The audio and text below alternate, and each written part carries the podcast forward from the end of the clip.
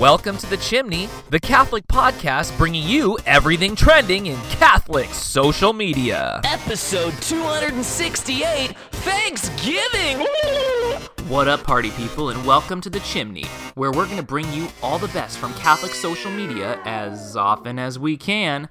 First up, we're going to take a look at holy hashtags. The big day to give thanks and eat stuffing has finally arrived. At Cecilia Ciccone of the Daughters of Saint Paul tweeted me, since Thanksgiving is on the feast of Saint Cecilia, we probably won't pray her prayers at Mass this year, and that's a bummer. Co-postulant, maybe if you tweet about it, Father will use them, and guess what? It worked. The power of Twitter, y'all. While Friar Nick posted his hottest holiday take, if you aren't having pierogi with Thanksgiving, you're doing it wrong. Christ the King. We're getting ready to wrap up the liturgical year this weekend. At Padre, Brendan reminded Christ is King now. King by right of nature is God. King by right of inheritance is the eternal Son. And King by right of conquest is victor over sin and death. It's cold! The temps are dropping everywhere, and social media is the best possible place to complain. At Sponsa underscore day is all of us. We've reached the cold season, and as a result, I just want to be in the shower all the time.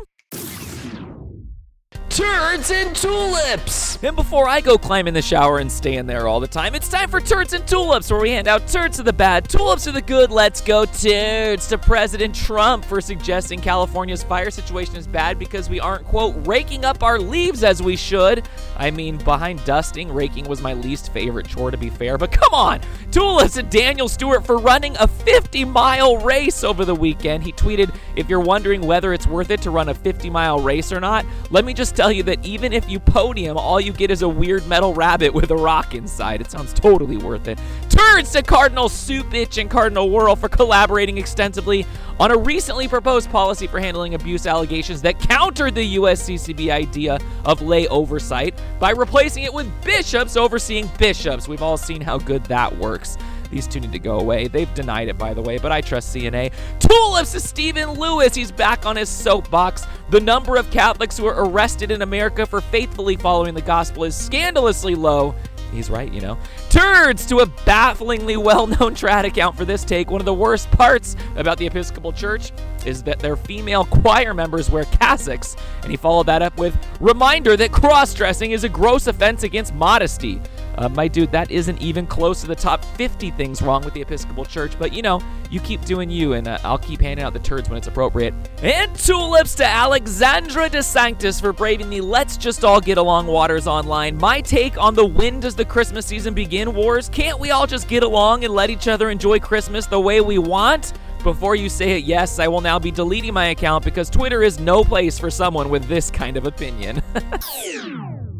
And before you run off to throw your turkey in the deep fryer, or gently set your turkey in the deep fryer, a few more topics to throw your way. Daniel Stewart earned the rare twice-in-one podcast mention with this one. Here's the official list. Cats go to heaven, dogs no, annihilated. Horses, yes, duh. Donkeys, yes.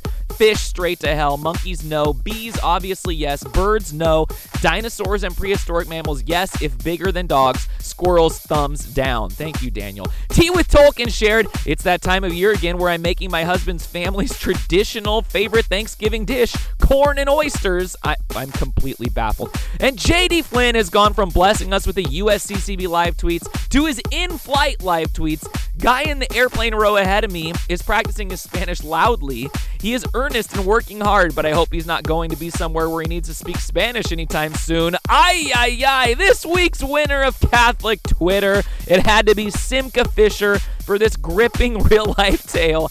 Last night, there was a googly eye stuck on my sock, and Damien and I both couldn't get it unstuck. So I went to bed, woke up, googly eyes still there, terrible. Tried some more to get it off, no success. I tried putting my boot on anyway, but it was too uncomfortable, terrible. Finally, I realized I could take the sock off and choose a different sock. Then I realized I was wearing a sock puppet.